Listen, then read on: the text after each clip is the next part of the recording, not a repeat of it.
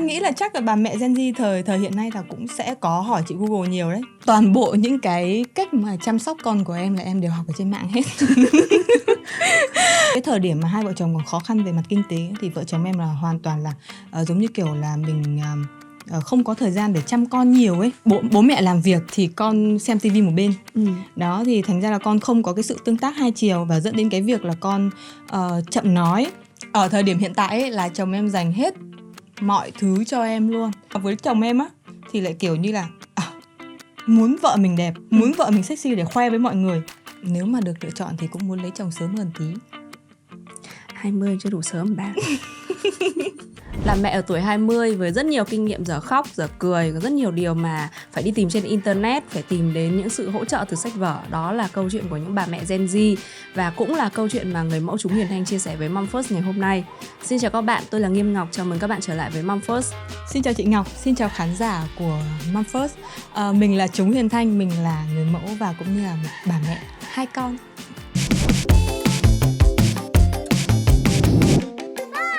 À, vắng bóng cũng đã hơi lâu rồi đấy, nhưng mà bây giờ mình gửi cái hồ sơ thi The New Mentor cái chấn động quá trời luôn.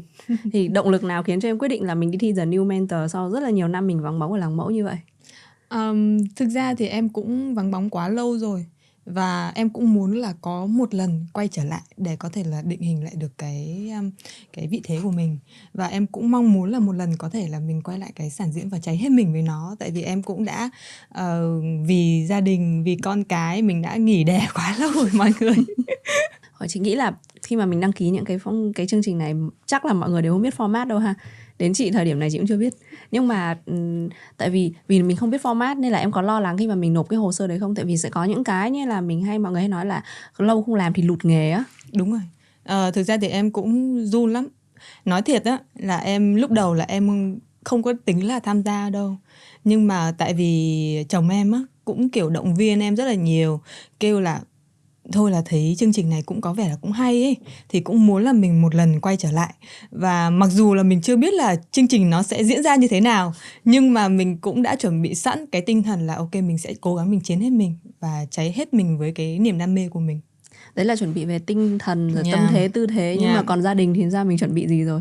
Um, chồng em là người đứng ra và nhận hết trách nhiệm là chăm sóc gia đình, chăm sóc con cái để em có thể là an tâm đi thi. Tức là bây giờ hai bé là một bé năm tuổi, một bé ba, hai tuổi, hai tuổi. Yeah. Thì hai bé nhỏ quá đi, cũng cũng sát sát tuổi nhau ấy, cái tầm này mà bố mà chăm một bé còn thấy hết hồn nữa là đến tận hai đứa. Uhm, em không biết là những ông bố khác thì như thế nào, nhưng mà chồng em thì cũng đã từng chăm hai bé một mình luôn. Uhm. Tại vì em có khoảng thời gian là em phải đi về Bắc, tại vì ba em bị ốm, rồi cũng có khoảng thời gian mà em bị Covid. Và một mình em bị Covid thôi. Ở nhà ba bố con lại không bị Covid. Thế là chồng em một mình ở bên ngoài là chăm con luôn. Thì cái khoảng thời gian đấy thì chồng em nói chung là cũng đã trải qua rồi. Và chồng em cũng đã biết là ok, mình có thể làm được. Thì chồng em chấp nhận là chồng em sẽ ở nhà và chăm con cho em, để em có thể một, một lần nữa để em có thể cháy hết mình với với cái nghề diễn của em. Thì uh, tức là cái năm đó là mình có bầu khi mà mình còn trẻ quá đi. Cái lúc đó là mọi người lớn hay nói là ăn chưa no mà lo chưa tới á, yeah. Tự nhiên cái là mẹ trẻ con rồi. à, Chị cũng có coi những cái chương trình trước đây. Em nói rằng là thật ra nó cũng là món quà trời cho đấy. Mình yeah. cũng không tính trước đâu, yeah. Thì lúc đó em chuẩn bị tinh thần như nào? Chị thấy em chia sẻ là em hồn nhiên lắm, tất cả lên Google tìm đúng không? Đúng rồi. Thực ra thì em cũng khá là đơn giản ấy. Em cũng không có suy nghĩ gì nhiều. Việc gì đến thì nó sẽ đến thôi. Và cái khoảng thời gian đấy thì thực sự là um, công việc thì hai vợ chồng vẫn chưa ổn định đi. Ừ. Mà tự nhiên mình phải đón thêm một thành viên mới, rồi phải lo toan về kinh tế rất là nhiều. Thì khoảng thời gian đó là một khoảng thời gian rất là khó khăn với vợ chồng em. Nhưng mà khi mà hai đứa đã vượt qua rồi ấy, thì thấy mọi thứ thật sự là nó Nó lại rất là dễ dàng. Mà không hiểu tại sao cái tinh thần nào lúc đó mà để giúp cho hai vợ chồng có thể vượt qua được cái khoảng thời gian ừ. mà thực sự rất là khó khăn về kinh tế. Và gia đình thì May may là cái thời điểm đấy là gia đình em ủng hộ em, để em có thể là uh, ok, mình uh, đi một cái con mình lựa chọn một cái con đường mà khác với những những bạn mà cùng trang lứa với mình ý. Nhưng mà chị hỏi thật nha, yeah. Em có bao giờ tiếc là lúc đó, một cái khoảnh khắc nào đó có bao giờ mình tiếc là tại sao lúc đó cái sự nghiệp của mình nó lại phải chững lại vì một cái hoàn cảnh mà mình không tính toán trước được như vậy không? Uh, em cũng trả lời thật luôn là em không hề tiếc. Và vì thực sự là em là giống như kiểu là em sống về tình cảm rất là nhiều. Ừ. Và em biết là sống về tình cảm mà không có tiền thì cũng không thể nào sống được. Nhưng mà em thấy là khi mà hai người yêu nhau thực sự á, thì nó sẽ có đưa ra cho mình những quả ngọt. Và khi mà em kết hôn với chồng em, em được mọi người đón nhận một cách khác đi. Và khi mà em có con thì em cũng được mọi người yêu thương em hơn. Và công việc của em từ đấy là em thấy là cũng ổn định hơn rất là nhiều. Ừ. Hai vợ chồng khi mà chồng cũng trẻ này, Quân cũng trẻ mà em cũng trẻ, cả hai mà bây giờ mà hay có thuật ngữ gọi là Gen Z đấy. Yeah. Thì chị thấy là mọi người hay đánh đồng những quan niệm là Gen Z là không suy nghĩ nhiều, Gen Z là mọi người lớn hay gọi là nông cạn chẳng hạn. Thì xong rồi Gen Z có những kiểu cái là mẹ rất là lạ lùng. Thì em là một Gen Z chính hiệu, thì em có như vậy không? Uhm, em tự đánh giá em nha, là em thấy em tuy là cái độ tuổi của em ở trong cái độ tuổi Gen Z nhưng mà em thấy em không phải là Gen Z luôn. Giống như kiểu một bà già ấy đó. Tại sao? Tại vì có nghĩa là tất cả mọi thứ em đều, cái gì mình không biết á, ừ. mình sẽ không làm bằng gọi là cái lý trí của mình, mà em sẽ lên mạng tìm hiểu. Và vợ chồng em cũng sẽ lên mạng để tìm hiểu với nhau. Và cái cách mà nuôi dạy con á, để mà để mà cái cách để mà hai vợ chồng đưa ra, cùng đưa ra một cái quyết định nuôi dạy con ấy, ừ. thì chồng em là người quyết định nhiều nhất và chồng em là người tìm hiểu nhiều nhất luôn. Nó có những cái khoảnh khắc nào mà hai vợ chồng kiểu như là à mình tranh cãi với người lớn về cách không? Tại vì như chị biết là giới trẻ của mình là mình học rất nhiều, mình tìm hiểu rất nhiều, mình tiếp xúc rất nhiều, nên là sẽ có những cái phương pháp và những cái quan điểm khác người lớn đi. Yeah. Chẳng hạn như là mình thì mình có thể tập cho con uh, baby led eating, baby yeah. ăn dặm tự chỉ huy, nhưng mà người lớn lại các cụ hay các ông bà ấy, hay là kiểu là phải đút yeah, từng miếng rồi. Xong phải bón từng miếng yeah. là cái vụ đó là bạn bè chị cãi nhau với nhà chồng rất nhiều nha. Nhà em thì cũng có nha. Ừ. Tại vì thực ra ấy là ông bà, cái thế hệ của ông bà cách xa mình quá xa. Ừ. Nên là ông bà sẽ có những cái cách mà nuôi dạy con khác. Như mình bây giờ thì mình là cái thời đại bốn chấm không rồi. Ừ. Mình tiếp nhận thông tin quá nhiều. Và vì vì là cái thời đại bốn chấm không thì cái gì trên mạng cũng có. Ừ. Nên là thành ra là em cái gì em cũng lên trên mạng để em tham khảo và tìm kiếm tìm kiếm những cái thông tin ở trên đấy. Mặc dù là ông bà sẽ có những cái đưa đưa ra cho mình những cái lời khuyên, thì em cũng sẽ đắn đo suy nghĩ giữa hai cái đấy, thì cái nào mình nên làm và cái nào không nên. Và lúc đầu thì khoảng thời gian đầu thì em cũng thực sự rất là khó khăn với với với uh, ông bà nội với cả ông bà ngoại. Ừ. Tại vì ông bà ngoại em á, bố mẹ em á thì lại có cái cách là đẻ xong thì phải kiêng cữ. Ừ. Còn ông bà nội thì lại đẻ xong đừng có kiêng cữ gì hết trơn á. Nhưng mà ông bà nội thì lại không chịu cho các bé là ăn dặm tự chỉ huy. Ừ. Tại vì ông bà sẽ sợ là con bị hóc, rồi sợ là con khi mà con ăn như thế con không con không có quen không, thì con sẽ ói, chất. Rồi con sẽ không đủ chất. Thì thực sự là giai đoạn đầu em cũng phải cố gắng kiên trì lắm để có thể là giúp ông bà có thể là hiểu hơn về cái cách mà nuôi dạy con ở cái thời đại bốn chấm không như thế này. Ừ. Thì dần dần ông bà cũng tiếp nhận và ông bà cũng cũng phó mặc cho vợ chồng em là muốn quyết định gì thì quyết định. Nhưng mà trong lúc đó là cái lúc mà mình đã phải kiên trì lắm mới thuyết phục được ông bà ấy, thì có những cái trận nào mà mình tranh luận hay là mình có một bữa mà bé phải ăn hai kiểu chưa? Ừ, chưa, chưa. Và vì hầu như là cái giai đoạn mà tụi em chăm con là tụi em hoàn toàn chăm con một trăm phần trăm. Ừ. Là tự động chăm con một trăm phần trăm. Chứ ông bà thì thực ra thì tụi em chỉ chỉ cần nhờ đến ông bà khi mà tụi em có công việc và không không có mặt ở nhà để mà chăm con được thôi. Ừ. Nhưng mà nhưng mà em chắc chắn với chị là khi mà không có mặt tụi em ở nhà thì ông bà sẽ vẫn dạy con theo cái cách mà của ông bà. Đó. Thì nói chung là mình mình biết cân bằng thôi. Ừ. Yeah. Em chị thấy có trên mạng có rất là nhiều. À, bạn chị thì cũng mỗi người một phương pháp đi, nhưng mà chị cũng không biết là tại sao mọi người lại lựa chọn như vậy. Ví dụ như là có ăn dặm kiểu Nhật, ừ. ăn dặm kiểu bé tự chỉ huy. Sau rồi ngủ thì có người rèn con là cho con ngủ riêng từ sớm, là cứ đặt con vào một cái phòng đó, tối là nó tự ngủ, nó khóc một hồi thì thôi. Mình nghe thấy nó, trừ khi là nó khóc quá đi thì mới vào dỗ thôi. Có người lại nhất định là con phải ngủ với mình. Tại vì thật ra chị thấy đấy là mỗi người một quan điểm, mình không có quyền đánh giá ai cả. Nhưng với em thì sao, em lựa chọn phương pháp vì gì và tại sao em lại chọn như vậy? uhm, Tại vì hai bé nhà em là bé trai, ừ. và em muốn dạy con cái cách tự lập từ nhỏ để con không có bị phụ thuộc vào ba mẹ quá nhiều. Thì em chọn cái phương pháp nào để con có thể là tự nhập, tự lập từ sớm nhất có thể. Ừ. Thì um, hiện tại thì hai bé nhà em vẫn ngủ với em luôn. Ừ. Tại vì con không có chịu ngủ với ai hết ngoài ngủ với cả vợ chồng em cả. Nhưng mà vợ chồng em có một cái giường riêng để cạnh để đặt ngay cạnh cái giường của vợ chồng để cho ừ. con có thể ngủ trên đấy. Thì con vẫn, đấy cũng coi là một cách tự lập để con có thể tự ngủ, cũng không có cần ba mẹ ru hay gì hết. Nhưng mà em muốn là uh, mình cũng phải có những cái mà quan sát con. Tại vì khi mà mình cho con nằm một cái phòng riêng, tại vì con con nhỏ quá em cũng sợ. Tại vì ừ. thực ra là em cũng rất là run khi mà con nhỏ quá, rồi nhiều khi mà đêm ngủ mình không biết, rồi con ốm đau rồi này kia mình không biết thì thì cũng hơi lo. Em cũng kiểu hơi lo xa ấy. Chị thấy là kiểu hai bé rất là, như em nói là rất là tự lập. Chị coi TikTok của gia đình chị thấy cũng tự lập thiệt nha. Có bé còn biết chụp hình cho ba mẹ nữa phải không? Dạ. Yeah. Thì đó là một cái cách dạy con rất là khiến nhiều người ngưỡng mộ. Chị nghĩ là như thế đấy. Thì em có một cái bí kíp nào không? Tại vì thật ra thì với một đứa nhỏ ba bốn tuổi ấy, mà dặn bé làm cái này làm cái kia thì nó cũng khó đi.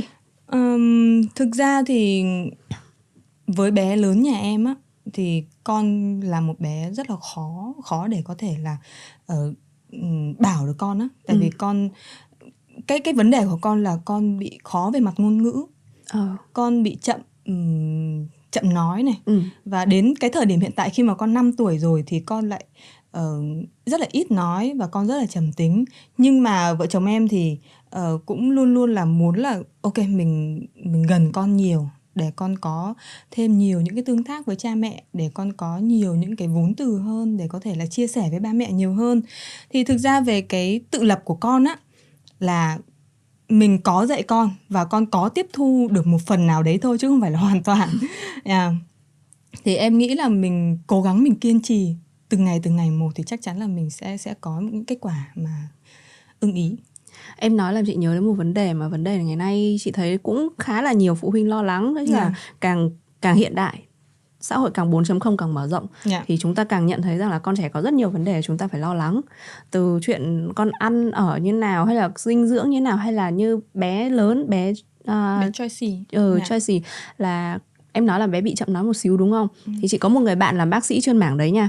Thì bảo rằng là ngày trước là mỗi một tháng chỉ có khoảng mười mấy hai mươi bé thôi, nhưng bây giờ có khi một tháng bạn chữa tám chục bé lận. Là có rất là nhiều vấn đề như vậy. Và em là một người, lại một lần nữa phải nhắc lại là mình làm mẹ một ở cái độ tuổi quá trẻ đó, không có những cái kinh nghiệm trước đó đi, cũng không có cái khoảng thời gian mình trải nghiệm cái cuộc sống này đủ dài để mà mình yeah. gặp những cái tình huống bạn bè người thân. Thì em làm nào để em đối mặt với những tình huống đó? Ví dụ như kiểu là khi mà thấy bé không có lanh lanh nói bằng người bằng yeah. các bé cùng tuổi thì mình xử lý như nào? Mình có hoảng loạn không, hay là mình lo lắng như thế nào? Uhm... Để em chia sẻ một chút về cái việc chậm nói của con là ngày xưa ấy, ừ. thì cái thời điểm mà hai vợ chồng còn khó khăn về mặt kinh tế thì vợ chồng em là hoàn toàn là uh, giống như kiểu là mình uh, không có thời gian để chăm con nhiều ấy, ừ. không có nhiều thời gian để dành cho con, thì hầu như là bố, bố mẹ làm việc thì con xem tivi một bên. ừ. Đó thì thành ra là con không có cái sự tương tác hai chiều và dẫn đến cái việc là con uh, chậm nói. Thì khi mà vợ chồng em phát hiện ra cái điều đấy thì thực sự em không tin vào tai mình luôn, có nghĩa là không nghĩ là con mình bị như thế luôn ấy. ừ. Thì cũng cho con đi khám rồi thế này thế kia, thì cũng biết là bác sĩ cũng nói là con có một cái phổ tự kỷ nhẹ. ừ. Thì lúc đầu lúc lúc lúc đầu thì em cũng không có tin đâu, nhưng mà về sau thì mình thấy là con cũng có những cái biểu hiện đấy thật, và dần dần mình chấp nhận và mình có những cái thay đổi để con có thể là có một cái thay đổi lớn trong về mặt ngôn ngữ. ừ. Thì em cũng gần con hơn, cũng chịu tương tác với con nhiều hơn, và mình cũng cân bằng giữa công việc và cái, và cái việc chăm con để hai thứ có thể là hài hòa với nhau, mà mình không có bị uh, công mình mình đặt nặng công việc quá mà mình bỏ bê con cái. Thì với bé thứ hai á, thì em cũng rút kinh nghiệm là em hoàn toàn em dành thời gian cho các bé nhiều hơn. Là công việc thì em cũng có dành thời gian, nhưng mà em sẽ uh, phân chia là ví dụ những lúc mà con đi học á, thì cái khoảng thời gian đó em sẽ để làm việc, và khi mà con về nhà rồi thì hai vợ chồng sẽ cố gắng làm sao nhất để có thể là gạt bỏ công việc sang một bên để có thể là tập trung vào chăm sóc con. Thì thực sự đấy là một cái khoảng thời gian mà em thật sự rất là lo lắng, rất là sốc, và đến thời điểm hiện tại em vẫn rất là còn lo. Tại vì con so với một bé năm tuổi ừ. ở thời điểm hiện tại á, thì con vẫn cách xa bạn rất là nhiều.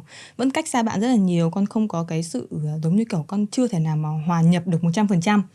Thì em, tại vì còn một năm nữa thôi là con vào lớp một rồi, em cũng ừ. rất là lo lắng. Thì uh, cũng có, khi mà em đi học thì cũng luôn luôn trao đổi với nhà trường để có thể là có thể mình can thiệp uh, kịp thời ấy. Nghe là cũng thấy rất nhiều vấn đề mình lo lắng, mà lo lắng trải dài luôn. yeah. Tự nhiên chị nhớ đến một cái câu như này nha: làm bố mẹ là là một khóa học cả đời. yeah. Lúc nào mình cũng phải làm bài tập, lúc nào mình cũng phải kiểm tra và lo lắng. Thì uh, mình mới đi được một cái chặng đường năm năm thôi. Thì đến bây giờ, chặng đường này ta tuy nó mới năm năm, nhưng mà em đã trải qua phải nói là nhiều bài học chứ, đúng không? Thì trong đó thì cái bài học nào là cái bài học em nhớ nhất và mình cảm thấy là mình phải khắc cốt ghi tâm cái bài học đó? Uhm, cái bài học mà khắc cốt ghi tâm nhất của em á là đừng vì công việc của nhiều quá mà bỏ bê con cái. Ừ. Tại vì khi mà con gặp một cái vấn đề gì đó mình mình không kịp can thiệp á, thì thật sự là sẽ có những cái hậu quả rất là nặng nề. Nghe em nói chuyện người ta sẽ không nghĩ đây là một cô gái sinh năm chín bảy. Nghe nó có cái hơi sự... già đúng không? Ừ, nó có một cái sự mà nó hơi hơi chững hơn, yeah. hơi hơi lớn hơn một xíu. Thì cái này là do mình lập gia đình sớm hay là do bản tính của mình đã như vậy rồi? Không phải, tại vì em đã trải qua cái khoảng thời gian mà con em bị bị như vậy á, ừ. nên là em cũng có một cái chút thay đổi. Tại vì khi mà em thấy mà ai á mà cho con xem điện thoại quá nhiều là em cũng cũng lại gần rồi, em cũng chia sẻ là con tôi bị vậy đó, bà đừng có cho con bà xem nữa, rồi khéo lại bị như con tôi đó, kiểu kiểu vậy. Em cũng luôn luôn chia sẻ cho mọi người, tại vì em sợ là mọi người sẽ, con của mọi người cũng sẽ bị giống như con em á, nên em cũng cũng hơi sợ. Đây là đi, đi dạy học luôn rồi đấy. Không.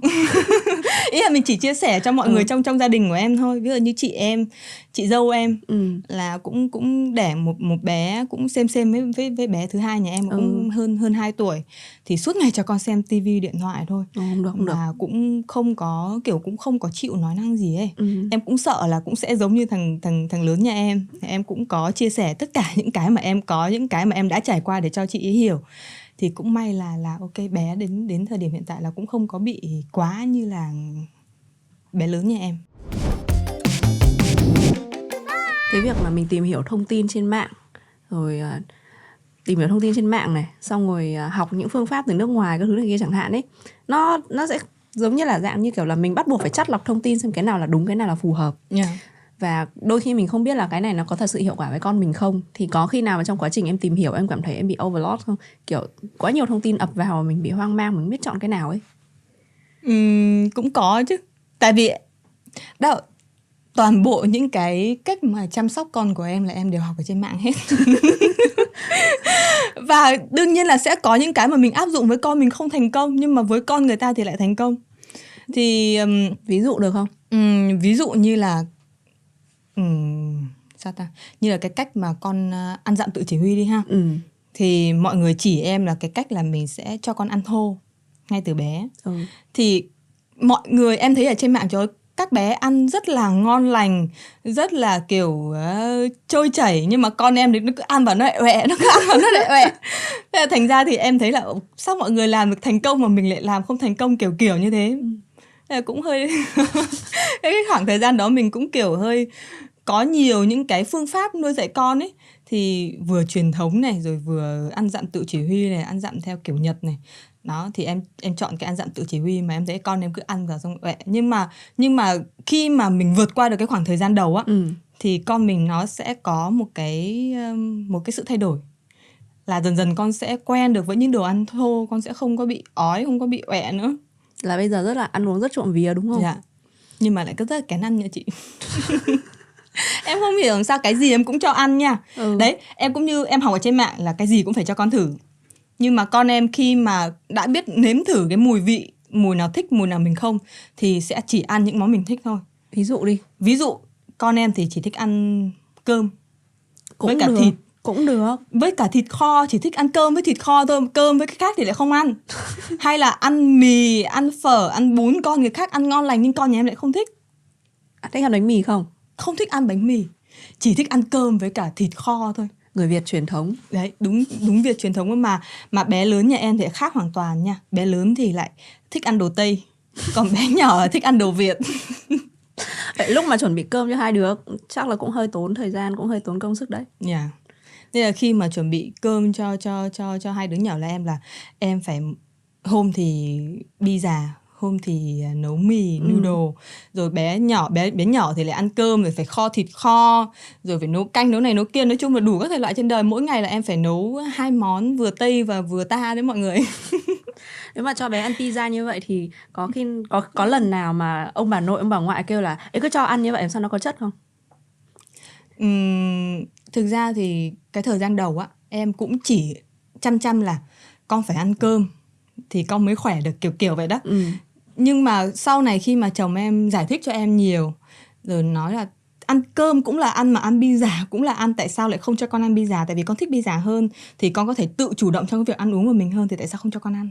Thì dần dần em cũng có những cái thay đổi trong suy nghĩ. À, em thấy con em ăn rất là ngon lành và con có thể tự chủ động trong cái việc ăn uống. À, con ăn mà không có cần phải sự trợ giúp đến ai hết. Ừ. Thì ok, thì tại sao mình không để cho con tự làm theo cái ý thích của con? Đó. Không, với lại chị nghĩ là nếu như mình làm pizza healthy ấy, pizza ừ. mình tự làm ở nhà, mình vẫn có thể đảm bảo dinh dưỡng cho con mà ha. Yeah. Ví dụ như kiểu mình có thể làm đấy pizza từ bột mì nguyên cám, nó vẫn là rất là tốt cho hệ chuyển hóa của con này. Yeah. Xong rồi uh, những cái sốt xiết thịt mà thà, khi khi mà kêu. Mình đã có những cái thay đổi suy nghĩ đấy rồi, nhưng mà ông bà vẫn giữ nguyên cái cái cái định kiến là ăn pizza nó không có tốt. Ăn pizza nó nó sẽ thế này, nó sẽ thế kia, rồi ăn cơm rồi có nhiều chất hơn, kiểu ừ. kiểu vậy. Thì chị nghĩ đấy là khác biệt của thế hệ đấy. Yeah. Cho dù là em hay nói rằng em không giống Gen Z, nhưng mà vẫn có những cái mình vẫn rất là Gen Z luôn. Thế nó là sự khác biệt thế hệ. Thì yeah. em cảm thấy là cái sự lợi và hại, cái ưu khuyết điểm của hai cái phương pháp nuôi dạy truyền thống và phương hiện đại nó là như thế nào? À, đối với em nhé, ừ.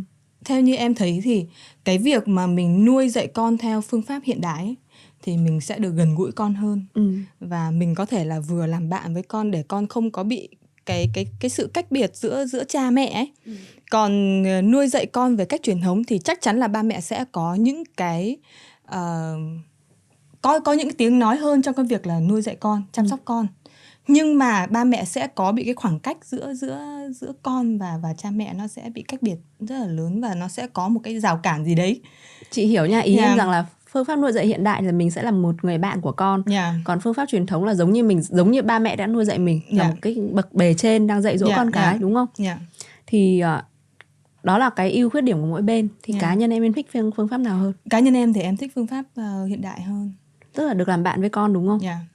Tại vì em muốn được uh, con chia sẻ với mình nhiều thứ ấy. Ừ. Nên là em muốn là dạy con theo cái phương pháp hiện đại. Tại vì uh, um, sao ta? Có thể là do mình ở cái thế hệ tiếp cận thông tin nó quá là nhiều đi, ừ. thì mình thấy là cái cái cái về mà cái cái bản thân em thì em thấy là cái phương pháp mà về hiện đại thì nó có nhiều ưu điểm hơn. Em thấy là như thế. Còn không biết mọi người như nào. Cho chị nghe vài ưu điểm đi, chị tham khảo. Có nghĩa là con có thể thoải mái chia sẻ với mình nhiều thứ hơn, ừ. và mình cũng cũng có thể là um, sao ta mình khi mà con con lớn hơn ấy, mình có thể là giống như cả một người bạn, con sẽ không có giấu giếm mình với bất cứ một cái điều gì hết. Ừ.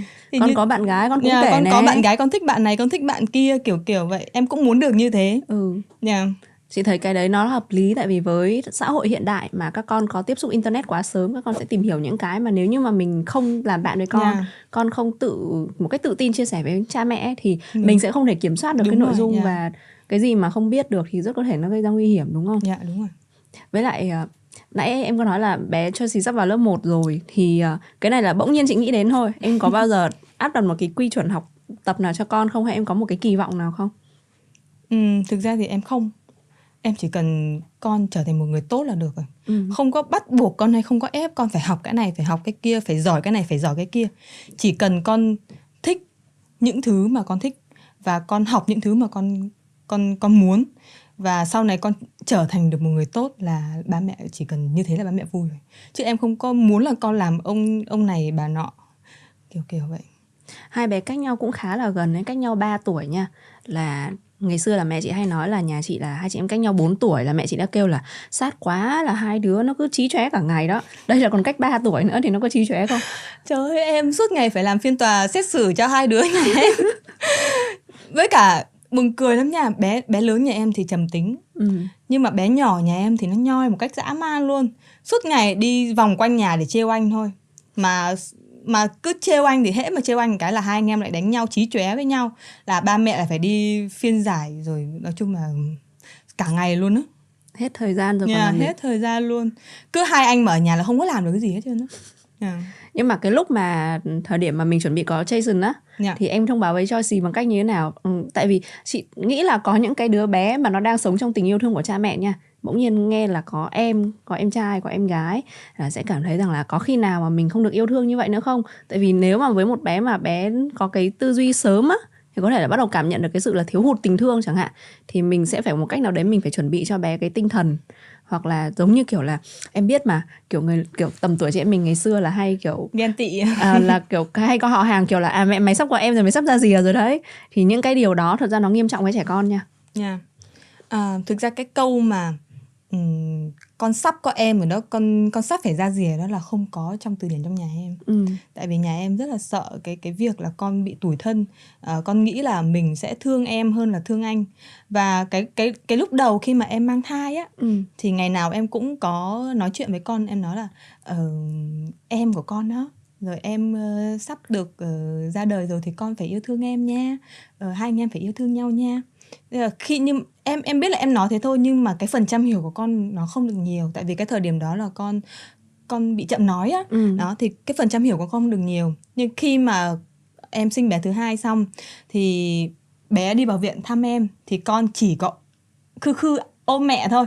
Ừ. À, tại vì cái khoảng thời gian đấy là là em biết là con biết là con phải chia sẻ tình cảm của con uh, với một người nữa, và con sợ là con sẽ bị mất ba mẹ kiểu kiểu như thế. Thì khúc thời gian đầu thì con rất là ghét em, ừ. con không có thích chơi với em, mà hầu như là con xa lánh em luôn. Ừ. Và cái khoảng thời gian đấy thì khi mà con biết là uh, em, tại vì chị biết là sinh bé xong thì mình cũng phải là dành nhiều ừ, cái sự quan rồi, tâm cho bé rồi. Thì con lủi thủi một mình, con buồn, con không có hỏi, con không trả lời, con không có đói hoài đến ba mẹ luôn. Thì cứ thế là con buồn như thế khoảng một thời gian, khoảng mấy hôm thì bắt đầu khi mà em lại gần, em ôm bé thì em thấy là bé vui hơn, bé tươi cười hơn. Thì lúc đấy hai vợ chồng mới biết là à, con đang ghen với em. Thì hai vợ chồng em có chia nhau về cái thời gian để chăm, chăm hai bé. Ví dụ như em chăm bé nhỏ thì ừ. ba sẽ là người ra để nói chuyện tâm sự với anh.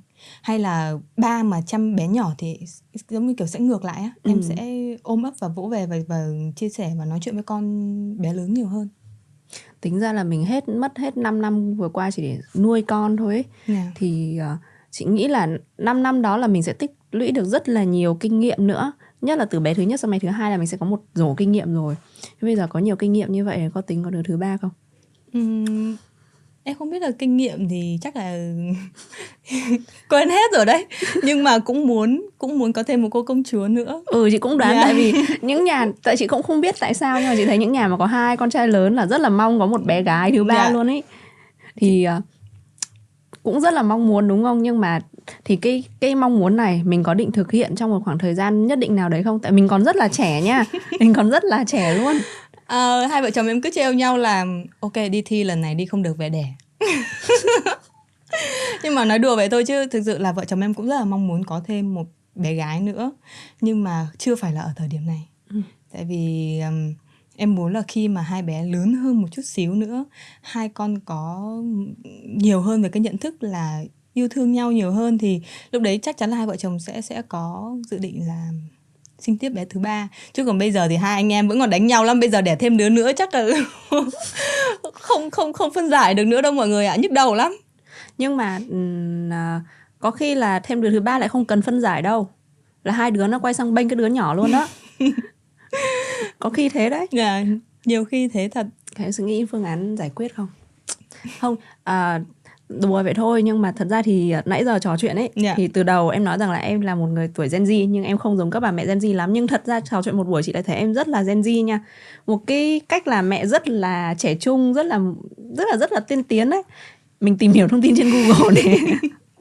Xong rồi mình muốn làm bạn với con nè, xong rồi mình có những cái cách mà tư duy rất là khác luôn. Hoặc là cái việc mà chia sẻ tình thương đều giữa các con, hai vợ chồng cùng phân công. Thật yeah. chị thấy nó là một cái cách làm mẹ rất là Gen Z luôn đấy. Chứ nó không phải là như em nói là không phải đâu. Sao em thấy em cứ kiểu hơi giả dặn so với tuổi ấy? Không, không có. Không hề. Nhưng mà làm một bà mẹ Gen Z, ít nhất là một bà mẹ ở cái tuổi hai mươi, hai mươi mốt mình có con, thì em thấy mình khác biệt gì với những bạn đồng trang lứa. Chị không tính chuyện có con nha. Thì cái về tính cách hay là về thời gian biểu hay là về thói quen gì đó, mình có cái gì khác biệt với các uhm, bạn không? Khi mà mình có con, mình có gia đình rồi thì chắc chắn là về mặt thời gian mình sẽ không thể nào mà giống các bạn đồng trang lứa với mình mà chưa, chưa lập gia đình. Ừ. Tại vì khi mà các bạn chưa có gia đình thì các bạn có thể tự do về mặt thời gian. Các bạn thích làm gì thì làm, thích ăn giờ nào thì ăn, thích ngủ giờ nào thì ngủ. Còn như em khi mà em đã có gia đình rồi á, những cái thói quen trước đây của em thì hầu như là không được áp dụng nữa.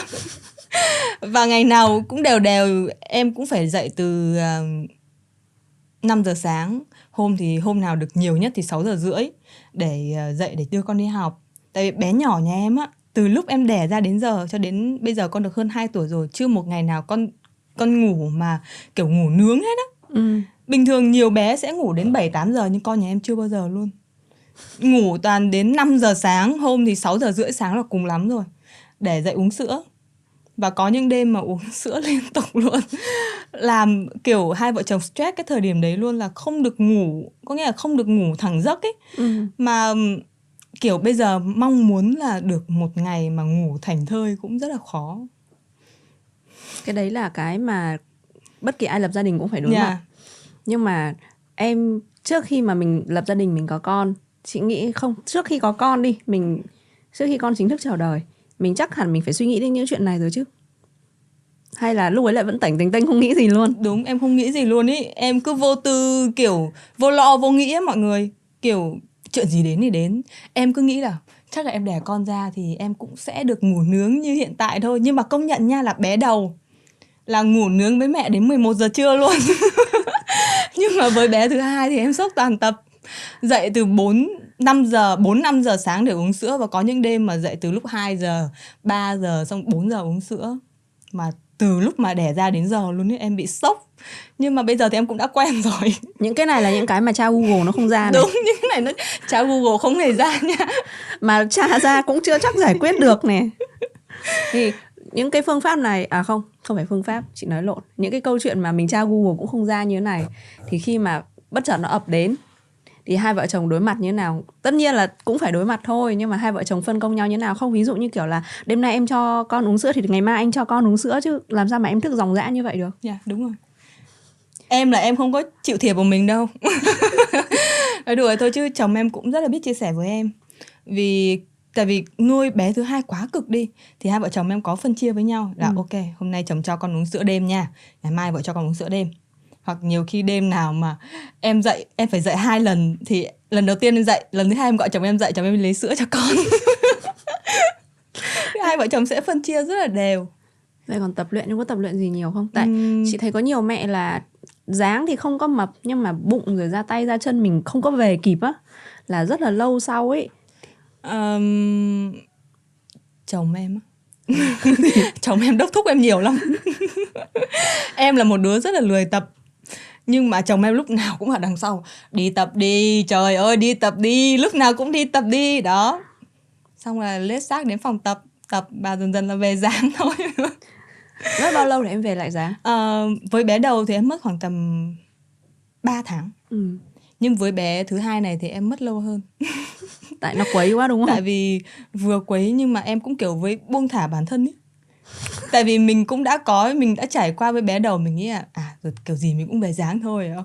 Xong rồi đến bé thứ hai là mình cứ từ từ đi, mình cứ, mình đâu cần phải vội vàng kiểu kiểu vậy. Xong rồi trả giá bằng việc là nó lâu hơn rất là nhiều. Đấy là cái quá trình mà sau khi sinh đi. Còn dạ. trước khi sinh thì như em nói là bố mẹ các ông bà luôn nói là ăn chân giò để cho nó có sữa. Thì cái giai đoạn mà trước khi sinh thì các cụ cũng có một cái quan điểm là không được uh, động chạm gì trên da mặt, không được dưỡng da, không được trang điểm này kia, có hại, sợ có hại các kiểu á. Thì em có phải đối mặt với tình trạng đấy không? Uhm, bố mẹ em thì không. Nhưng mà em cũng biết cái thông tin đấy là khi mà mình có bầu ấy thì mình cũng không nên sử dụng những cái sản phẩm mà chứa nhiều những cái chất độc hại. Ừ. Thì em cũng có chọn lọc chứ. Em cũng lên trên mạng, cũng tìm chị Google để hỏi. Ví dụ em muốn mua một cái sản phẩm này, em sẽ lên chị Google, em tra, em, em tra cái tên đấy ra là dùng cái sản phẩm này cho bà bầu được không? Ok, chị Google nói không thì mình không dùng. Nhưng mà nếu dùng được thì mình cũng sẽ tìm thêm những cái thông tin khác. Ok, nhiều những cái nhiều những cái thông tin nói được thì mình sẽ giải. Kiểu kiểu như thế. Thật ra bởi vì bây giờ chị nghĩ là chỉ cần ghi là mỹ phẩm cho bà bầu ấy là nó sẽ rất là nhiều nha. Yeah. Có những cái hãng mà nó chỉ chuyên dành cho bà bầu thôi, chị nhớ, chị tự nhiên quên tên rồi, nhưng nó có những cái packaging mà hoa hoa lá lá xinh xinh đấy, là chuyên dành cho mẹ bầu nha. Yeah. Tôi xem hơi nhiều đấy mà. Thì nhưng mà đó là cái lúc mà mình tìm hiểu đi, còn lúc mà áp dụng thì sao? Em trong thời gian mang bầu em có em có trang điểm không? Dưỡng da là phải dưỡng rồi, chúng tôi không thể ngừng dưỡng da, nhưng mà em có trang điểm không? Ờ, em chỉ trang điểm khi những cái lúc mà bắt buộc cần thiết thôi. Chứ còn bình thường thì em cũng không trang điểm. Nhưng mà mọi người có coi cái video em đi sinh không? cũng có trang, không phải là trang điểm mà cũng có kích mí xương xương rồi đánh món miếng miếng son để cho nó tươi tắn để đi sinh á, để mình lấy động lực mình đi sinh á mọi người. Cũng không phải là trang điểm đâu, gọi là có tí chút điểm nhấn trên gương mặt thôi. Có chút điểm nhấn là được rồi. Bây giờ mình hay có cái kiểu là mình ghi lại khoảnh khắc ấy. Yeah. Chị nói thật chứ nghĩ khoảng khoảnh khắc mà chị không có son trên môi thôi là chị kiểu ôi tắt dùm, không có quay thế chị tắt dùm. Chỉ cần chỉ cần có son trên môi thôi là mình đã thấy tự tin hơn rồi. Ừ. Với lại có một vấn đề chị cũng thắc mắc là chị thấy nhiều bạn là trước khi sinh là sẽ bị giống như kiểu bị nở ngũ quan trên mặt hoặc là tay chân phù nề, em có bị như vậy không? Uh, em bị một cái mà em nghĩ là không có ai bị sao ấy. Tại vì em thấy bình thường những người bầu ấy, ừ. thì mũi người ta sẽ bị nở ra, rồi mặt người ta sẽ bị phình ra, rồi sẽ bị nổi mụn này kia. Em lại không bị nha, ừ, trộm vía. Nhưng mà em bị một cái là chân em tăng size nha mọi người. Trời đất ơi, khủng hoảng luôn á.